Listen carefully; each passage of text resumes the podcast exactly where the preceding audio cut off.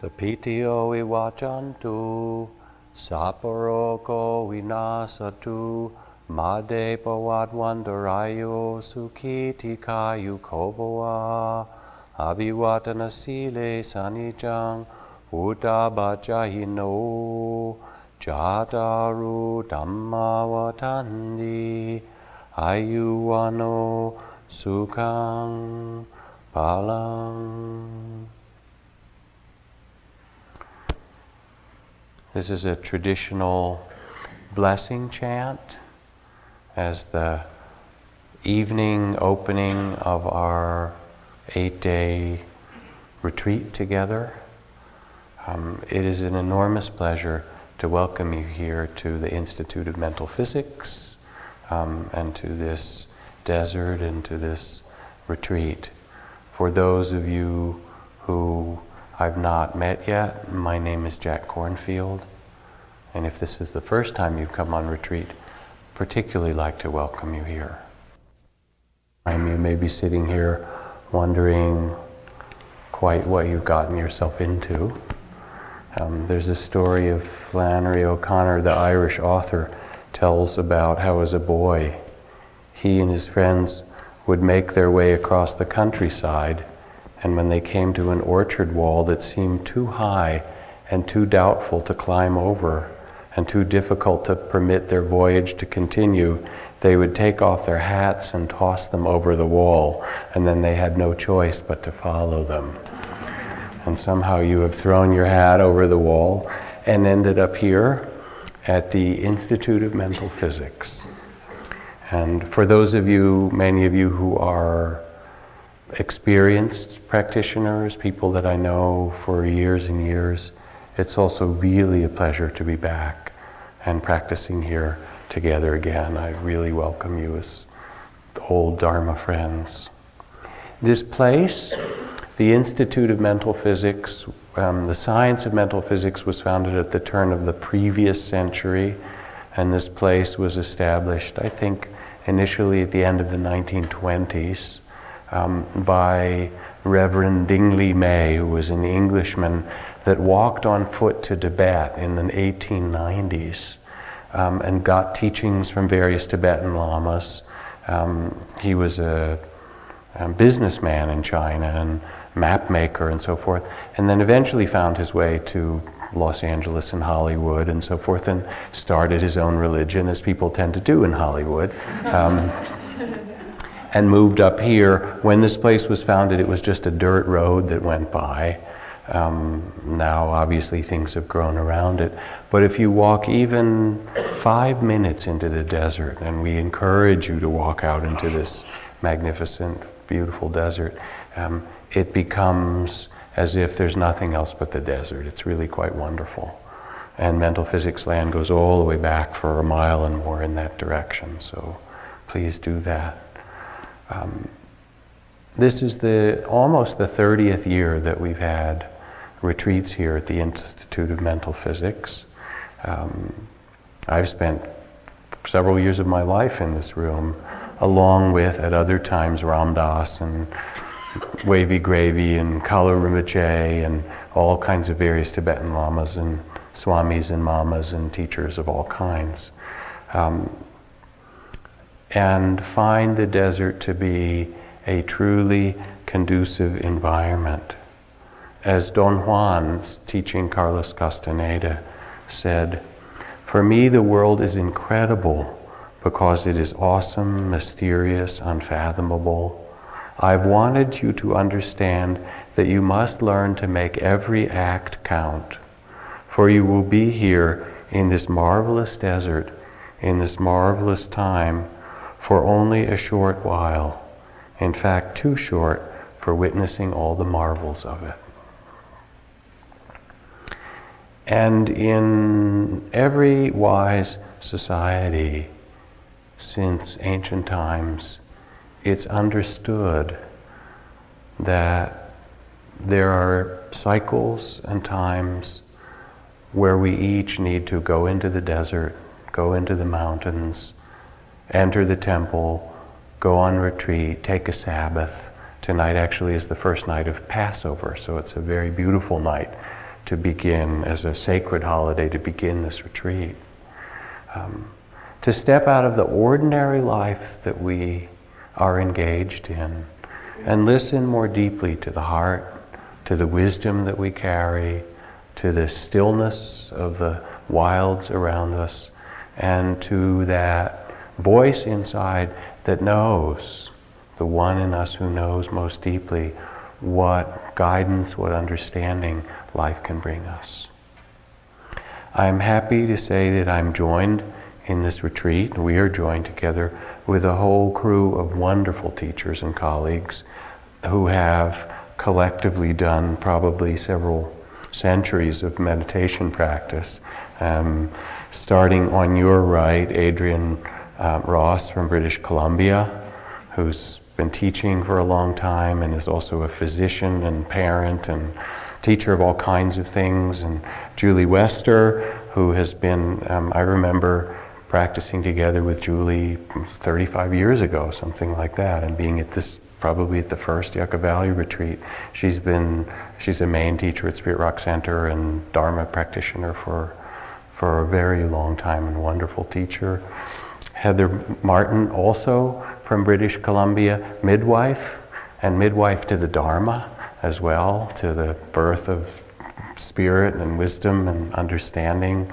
Um, many years of practice in this country and in England and retreat centers and other places around the world.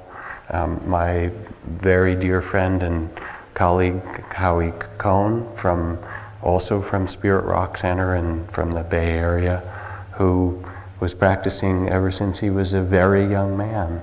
And we've been teaching together for decades now. Is that right? In this very room and elsewhere. Um, also trained as a therapist and as a husband and father. He's in that training in those particular areas. That's a um, Trudy Goodman um, practiced 30 more or more years, um, both Vipassana and Zen practice. Um, taught, has been teaching for many years. Um, also um, trained as a psychologist and therapist and wonderful teacher.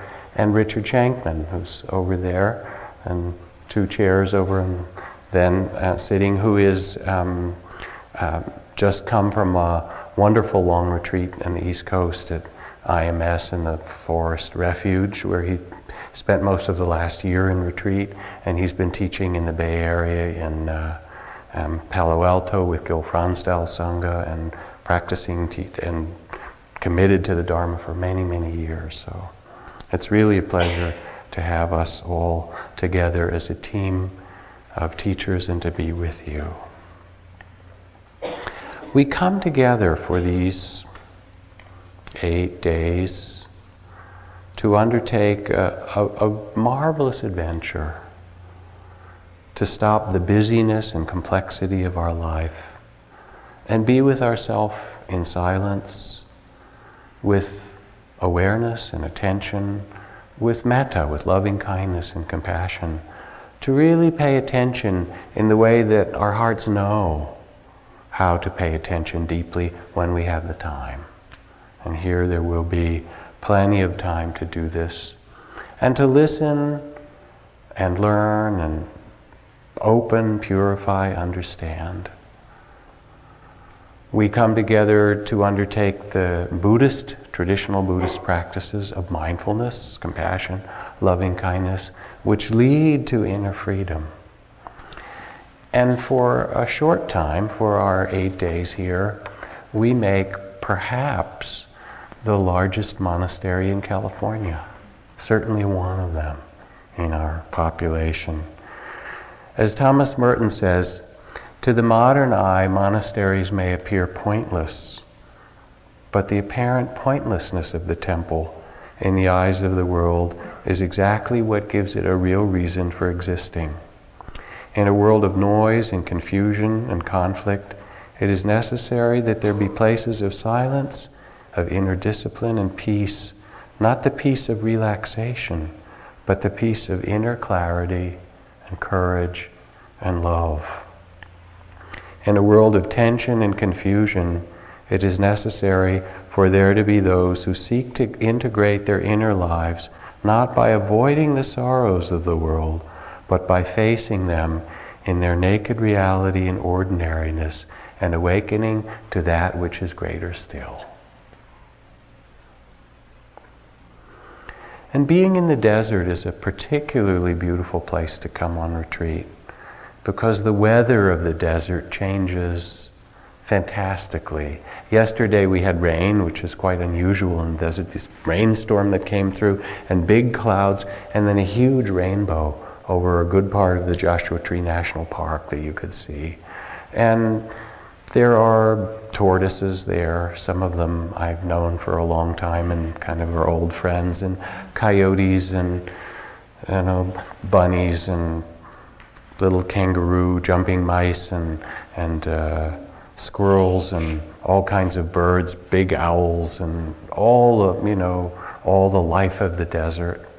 Um, and you only have to walk a little ways out there to start to feel especially with this season and the flowers, to feel the greatness of the natural world that we rest in, which is traditional in Buddhist practice to step out of the kind of rote life and open to the rhythm of nature, the rhythm, rhythm of our own inner life. And so the inner weather will probably match the outer. You will have rain and tears and storms and clear skies and sun, and then a little bit more rain and wind, and it all comes and goes. And the great spaciousness of the desert and the sky becomes, in its own way, a teacher for you. O nobly born, say the Buddhist texts, remember who you really are. Remember your true nature, your Buddha nature. And as you come to sit and walk and retreat, let the great heart of wisdom and compassion in you grow in this temple and in this time. As we practice together, we will support you as best we can with evening Dharma teachings, with a schedule that you'll see, which is a silent day of sitting and walking meditations alternately. You'll sit for half an hour, 45 minutes, and then do a walking meditation, then sit again. Um, and as you do, you get quieter and more open. We will support you with um, in uh, group and individual interviews. We'll meet with each of you in a small group the day after tomorrow or the following day, and then we'll meet each with each of you individually a couple of times during the retreat to check in your meditation, answer questions, be of help. Um, you will be supported by the cooks who make delicious food, by a teaching of loving kindness meditation that's offered every day and woven in the whole field of the practice that we do. And you'll be supported by the silence of the retreat, which, if it's new to you, it's not meant to be a kind of difficulty or punishment, but we call it affectionate silence the silence that's inviting and delicious and allows you to return back to yourself. Whether you're new here or a more experienced practitioner, let your own body and mind settle these first days. It takes time, no matter how long you've practiced. It's really good to have a sense of patience.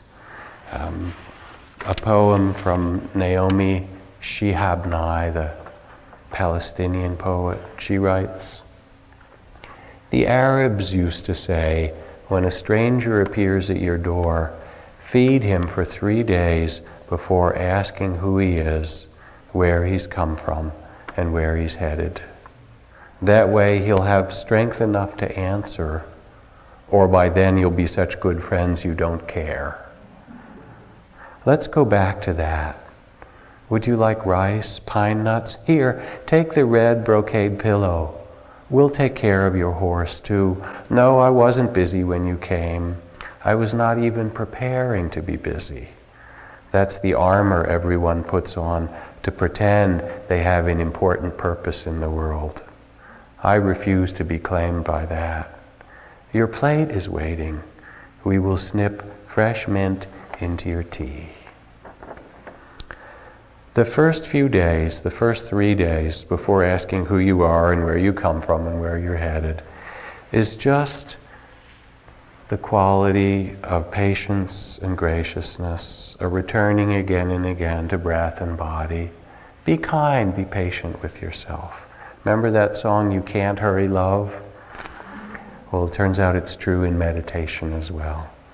You can't hurry meditation, but you can let things settle and unfold and release, and the tensions in the body start to relax day by day, and the mind start to quiet the heart start to soften. And the other thing that's important, along with the spirit of patience, is a kindness or compassion for yourself, for everyone else here. It's a lot of people in this temple.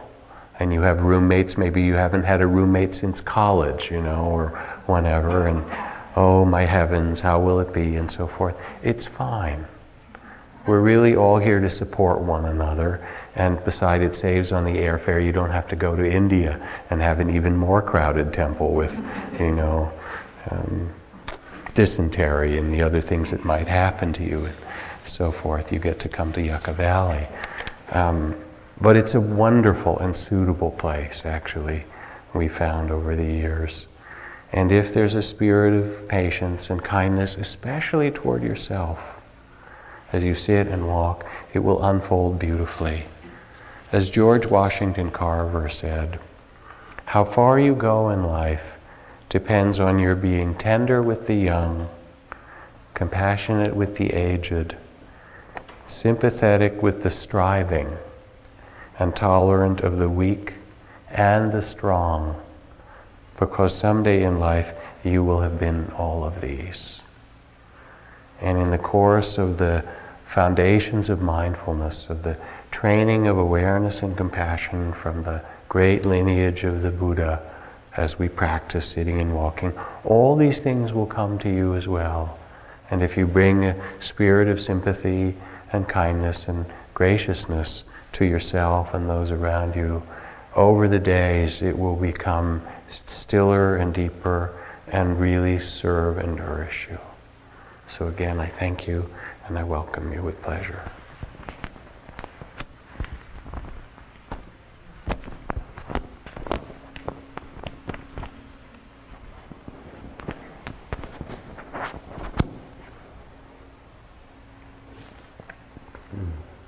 I'd also like to add my welcome to all of you.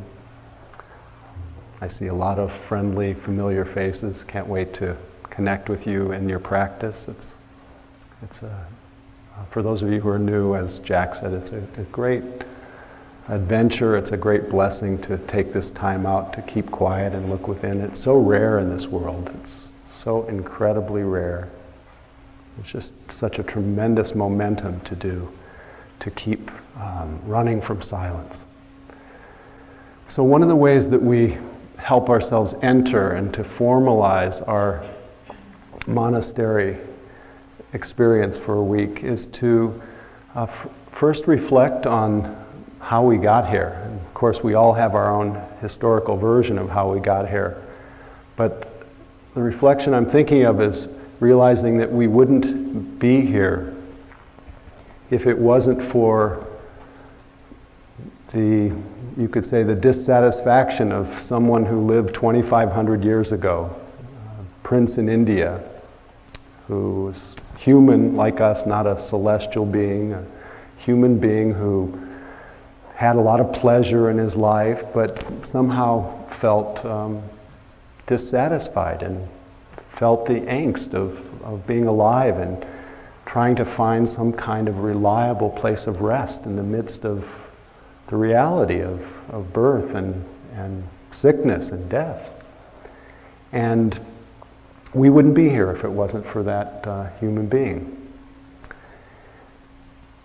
What happened for this historical figure 2,500 years ago is he took this deep question of where is there a reliable refuge to be found, and he put it to practice.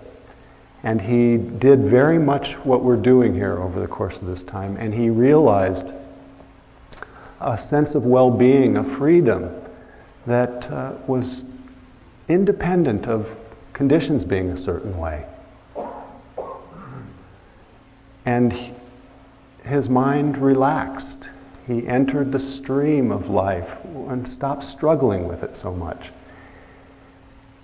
He awakened to his Buddha nature, that within each of us that is that is has the capacity to be free and is, you could say is already free.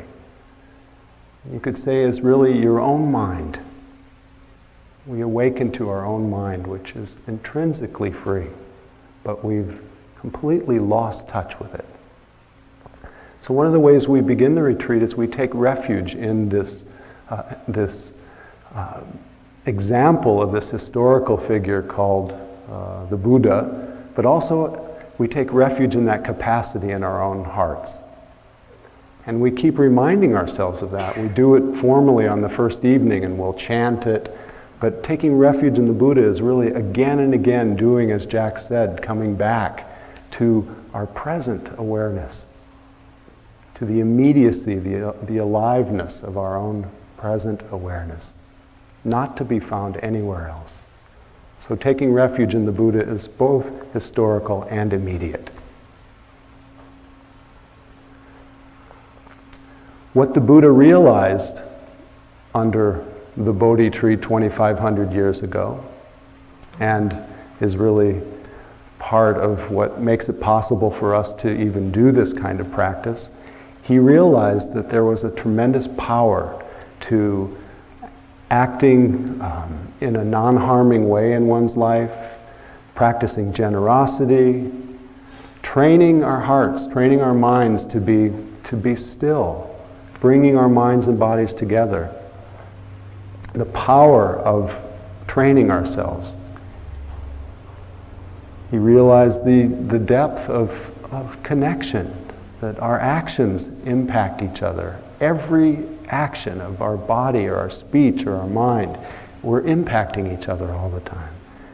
So, the, for the next 45 years of his life, and the teachings that we hopefully will present to some degree here, he taught what's called the Dharma, the teachings. And so we can take refuge in these teachings, not as a belief system, not as views to adopt, but as a guide to our own inquiry, our own practice of realizing um, what the Buddha realized, realizing that sense of well being that doesn't depend on anything. So we take refuge in the support of these teachings. Taking refuge in the Dharma, that's taking refuge in the Dharma. The most immediate sense of taking refuge in the Dharma and in the teachings is to take refuge in how it is things are. And this very much swims against the stream for most of us in the chronic tendency in our minds to take refuge in how things are supposed to be. And that doesn't seem to have made, it hasn't made anyone happy, unfortunately. So when we take refuge in the Dharma, we take refuge in just how you're feeling, even right now as you hear these words. How it feels to be in this room. What's the nature of your, the condition of your body, your mind. How it is. And to begin to trust that, to trust the awareness that notices it, to trust whatever the life of your experience is right now. Because that's what's happening. And this is also an invitation in taking refuge in the Dharma. It's an invitation just to arrive. Not to be so busy as we are in our life trying to get somewhere. It's, it's the invitation to settle back into the truth of the moment. So every method that's offered here, even though there's a, a progressive a, uh, a process of transformation and progress it's all fulfilled by taking refuge moment to moment in the Dharma, the truth of this instant. So it means to enjoy it.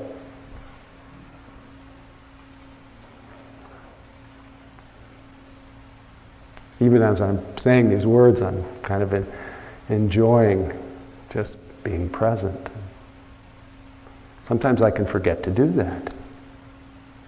Just to be.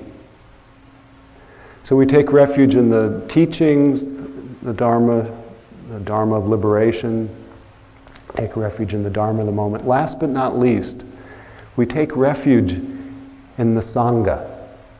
And traditionally, the Sangha was called the Arya Sangha, the Sangha of awakened beings. All the beings who had taken these teachings that were offered, these guides, and put them to practice and realized that kind of freedom that, that uh, was realized in the heart of the Buddha.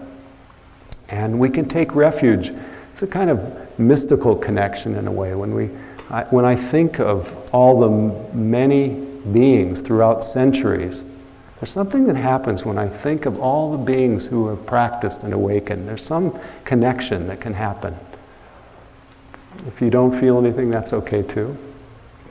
Uh, but in a more immediate sense, besides taking refuge in the fact that there have been beings who have practiced and awakened over centuries, in the most immediate sense, we take refuge in the, in the community. Sangha means association or community that comes together for the purpose of, of waking up and being present.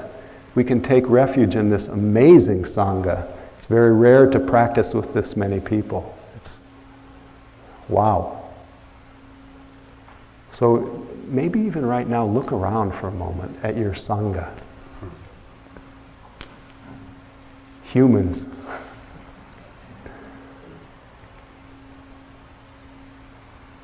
I know in my early practice, I would look at my neighbor and they would be sitting still and I would be certain that they were getting enlightened and I wasn't, but, but I would I would imitate them. And it, it, I drew a lot of strength from the people next to me because we you'd go through a lot on a retreat. Of course, it can be great fun, and, but it can also be difficult at times. And just to really take in the support of the uh, community. So, the way I'd like to ultimately formalize these refuges that can serve as supports to us throughout the retreat is to chant them together and to do it in, in a way of call and response. So I'll put out some words. First, I'll do a brief introduction, then I'll chant some words, and you chant back at me, at us, or just we'll all chant together. And we will have officially entered the stream of practice. Han tamayan buddharatana satinayan jakaro mase. Namo tassa. Your turn. Bhagavato. Arahato. Samma sambuddhasa. Namo tassa. Bhagavato, Arahato, Samma Sambuddhasa, Namo Tassa, Bhagavato, Arahato, Samma Sambuddhasa. Buddhang saranang gacchami. Dhammang saranang gacchami. Sanghang saranang gacchami. Dutiyampi. Buddhang saranang gacchami. Dutiyampi. Dhammang saranang gacchami. Dutiyampi. Sanghang saranang gacchami. Tatyampi Buddhang Saranang Gacchami. Tatyampi Dhammang Saranang Gacchami. Tatayampi Sanghang Saranang Gacchami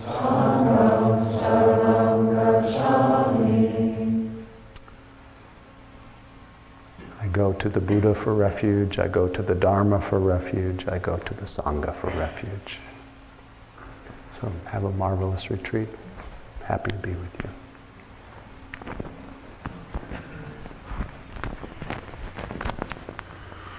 Just one little thing to add about the support for your practice here. I forgot to mention every afternoon for those who would like, in addition to walking meditation, Franz, the manager you met, is also a very skilled teacher of Qigong and will be offering a class of Qigong out uh, in the desert just behind here for those who like. And every morning as we come in to meditate at 8:45, we will go systematically through the instructions of the foundations of mindfulness, the primary meditation instructions in the Buddhist lineage of awareness of breath and body, of feelings, of mind and thoughts, of the whole realm of our um, body and senses, and how to work with our experiences using the fundamental trainings of awakening so that it leads us to greater and greater ease and, and um, inner freedom. And those will be repeated every day, and there'll be time for questions as well. So you'll get the training in a systematic way for those of you who are um, new and joining here, this group. Um, We've probably we've had thousands of people come through these retreats, and many who keep coming back just because of the nourishment they bring. So, Adrianne.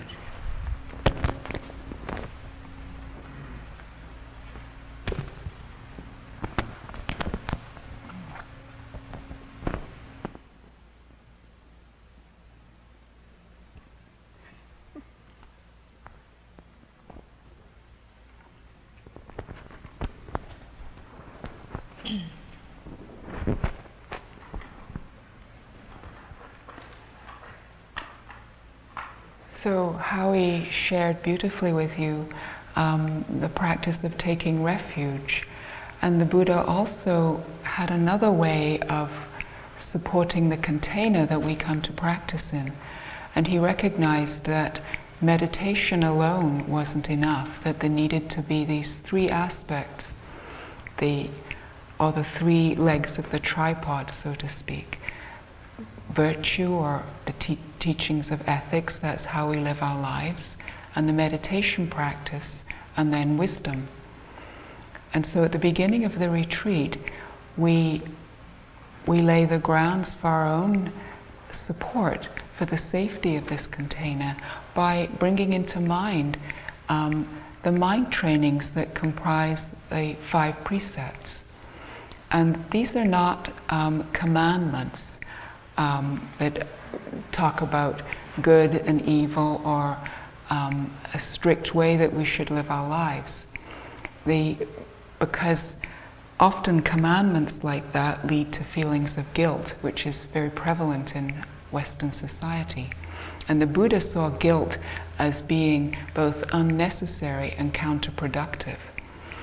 Um, and so, what he taught was something very simple that our actions either lead to suffering or they lead to happiness for those of, for ourselves and for those around us. And so that we can begin to look at will this lead to happiness for me and everyone else, or might it lead to suffering?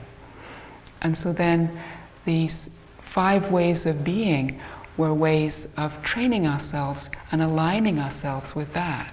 Simply with aligning ourselves in a way that brings a place of safety so that as we practice, some of us among people we don't know, there's a sense of being able to release into the support of this container rather than there being any fear or distrust because we know that we all hold the same values. And so all of the precepts really are about non harming, are about treating each other res- with respect, with honoring each other, and it's said that the precepts together bring happiness and bring um, freedom and liberation and are a source of joy for everyone. So the first precept is um, contains really the essence of all the others. It's about not harming life in any way. And traditionally, um, in the Pali, it's to take on the training of refraining from harming life. But we can also look at it as taking on the practice of compassionate action, so that there's a proactive part of it, that we're giving this gift to each other of caring about life as we walk around and, and um, even though we're in silence, there's ways that we are caring for each other. And for the animals in the desert and the plants and the flowers, honoring life in that way. The second precept says to refrain from taking what's not freely given. And we can think of that as a practice of generosity, of sharing, of not um, taking the earth's resources, but of sharing them with each other. And we can also think of it as a practice of contentment. Can what we receive be enough? Rather than so much in our society that um, getting more is our mantra or it's not good enough.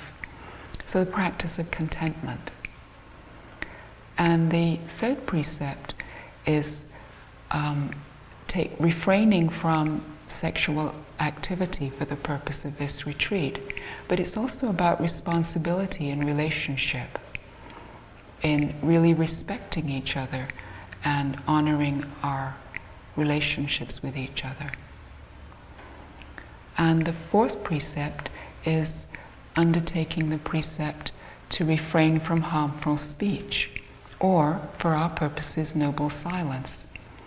But I like to take it a little bit further than that, because even though we won't be conversing with each other, we need to practice wise speech inside. And so when you're sitting there and the internal narrator is giving you a hard time, you might want to reflect is this true? Is this useful? And is it kind? And so, as Jack was mentioning earlier, having kind attention as we sit is really helpful. And so just remembering that at any point during the retreat when you're falling into self judgment, oh, this, the, the fourth precept. Can I practice wise speech towards myself? And the final precept traditionally is to refrain from any, taking any intoxicants that would cloud the mind so that we're able to see clearly. Um, and it's also about practicing um, caring towards our body so that we give caring and nourish our body. Um, and for me, sometimes that's remembering at lunchtime when there's so many wonderful um, dishes laid out to not take too much to eat if I want to be awake in the afternoon. So it's having compassion for our bodies in different ways giving them the sleep and the rest and the food and the caring that they need in order that we can have clear minds. So let's take the precepts together, and I'm not going to chant them in Pali call and response. So I'll just say them, and you can say them to yourselves in your own mind in whatever way fits for you. And I'll say both the um, traditional way and then also the um, alternate way that I just suggested. So you can let your eyes close and just take this on in whichever way fits for you as an aid to creating a safe and a kind container for each of us. I undertake the precept to refrain from harming life or I undertake the training of compassionate action.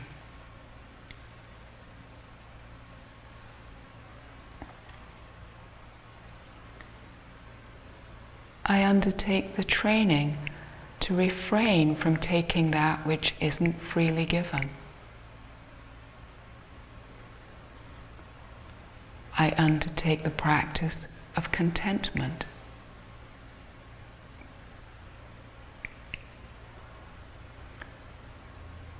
I undertake the training to refrain from sexual activity.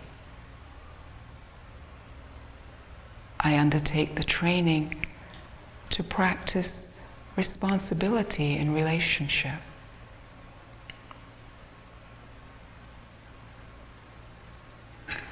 I undertake the training to refrain from harmful speech.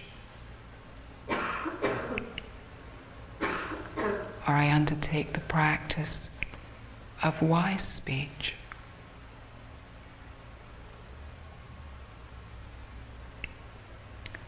I undertake the training to refrain from intoxicants that might cloud the mind. I undertake the practice of caring for body, mind, and heart.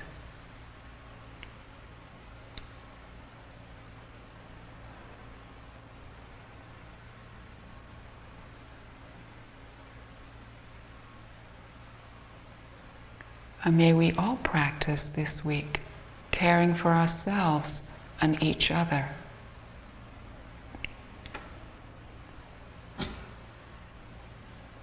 So I wish you a wonderful retreat.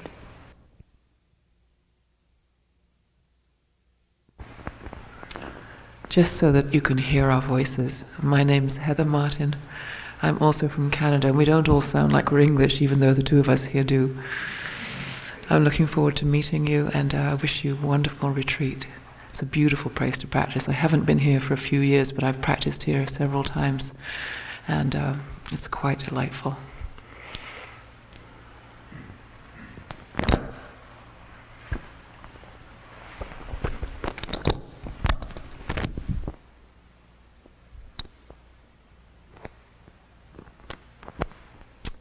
Trudy. I also welcome you. This is my third year here, and I've been three years in California. So that's a wonderful thing, and I look forward to getting to meet those of you I don't know, and a big warm welcome to everyone and those I do.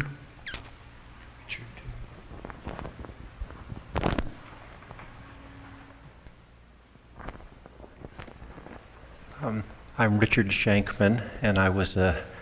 Uh, I'm very happy to be here. I'm a late addition to the list, and um, in addition, just to um, looking forward to getting to meet, uh, hopefully many of you, and just wishing you a good retreat. I also just wish you um, enjoy just the the ups and downs and the whole unfolding process um, this week.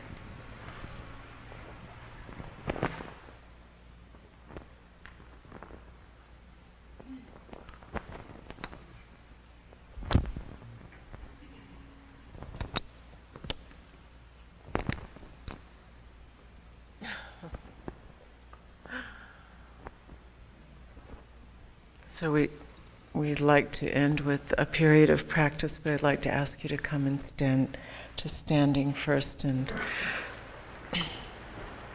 in honor of your body.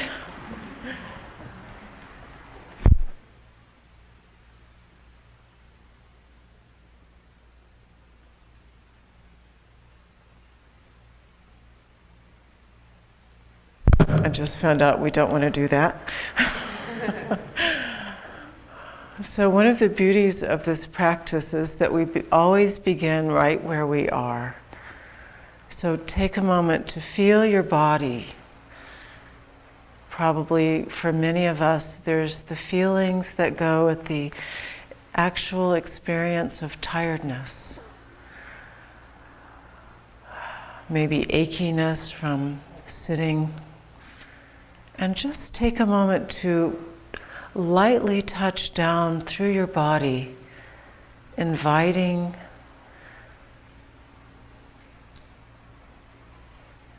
a letting go, a dropping in, a, beginning to arrive. Beginning to allow the earth to hold your weight. A little more with each breath, with each exhale.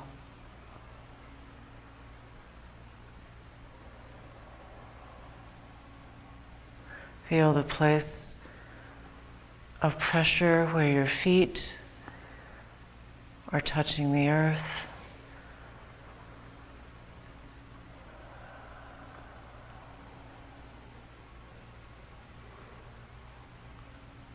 Notice the possibility of letting go a little bit in the shoulders, the belly, softening in the knees.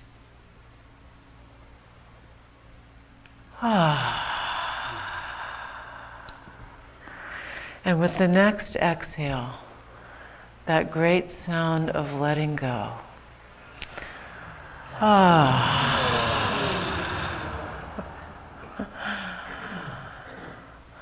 And see if there's some movement, maybe some movement in the shoulders. What would your body like to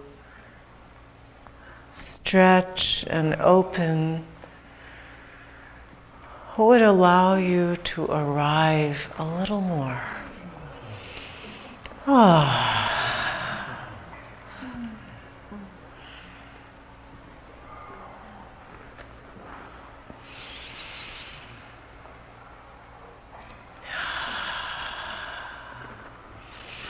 Yeah, yawn.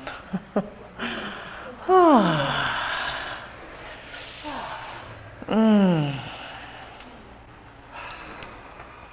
Take a moment to welcome yourself and to feel gratitude for whatever it took to arrive in this moment.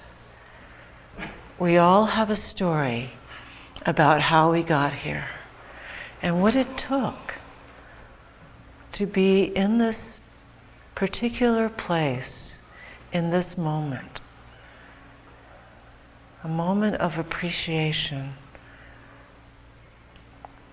for yourself, for making this journey, for honoring your own spiritual journey enough to say, I deserve to take this time to meet myself in the desert, to meet my true self, my true nature. And so, as you're ready, find your way in the most natural way back down into sitting.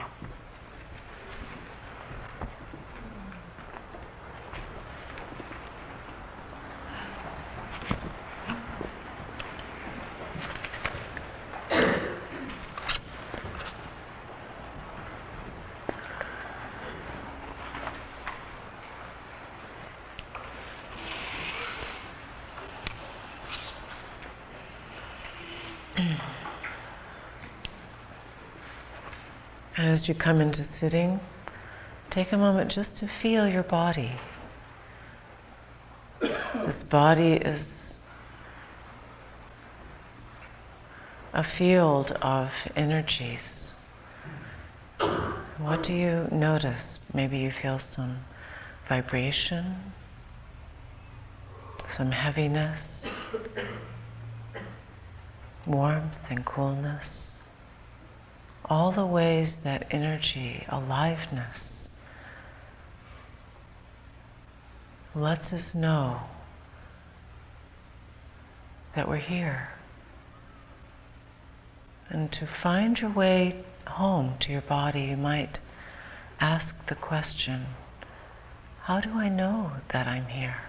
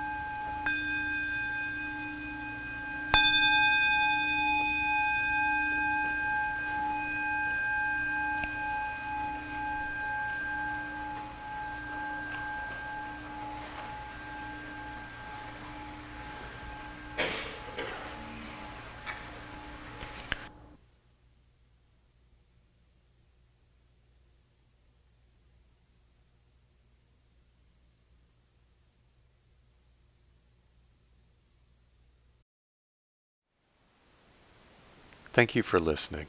To learn how you can support the teachers and Dharma Seed, please visit dharmaseed.org slash donate.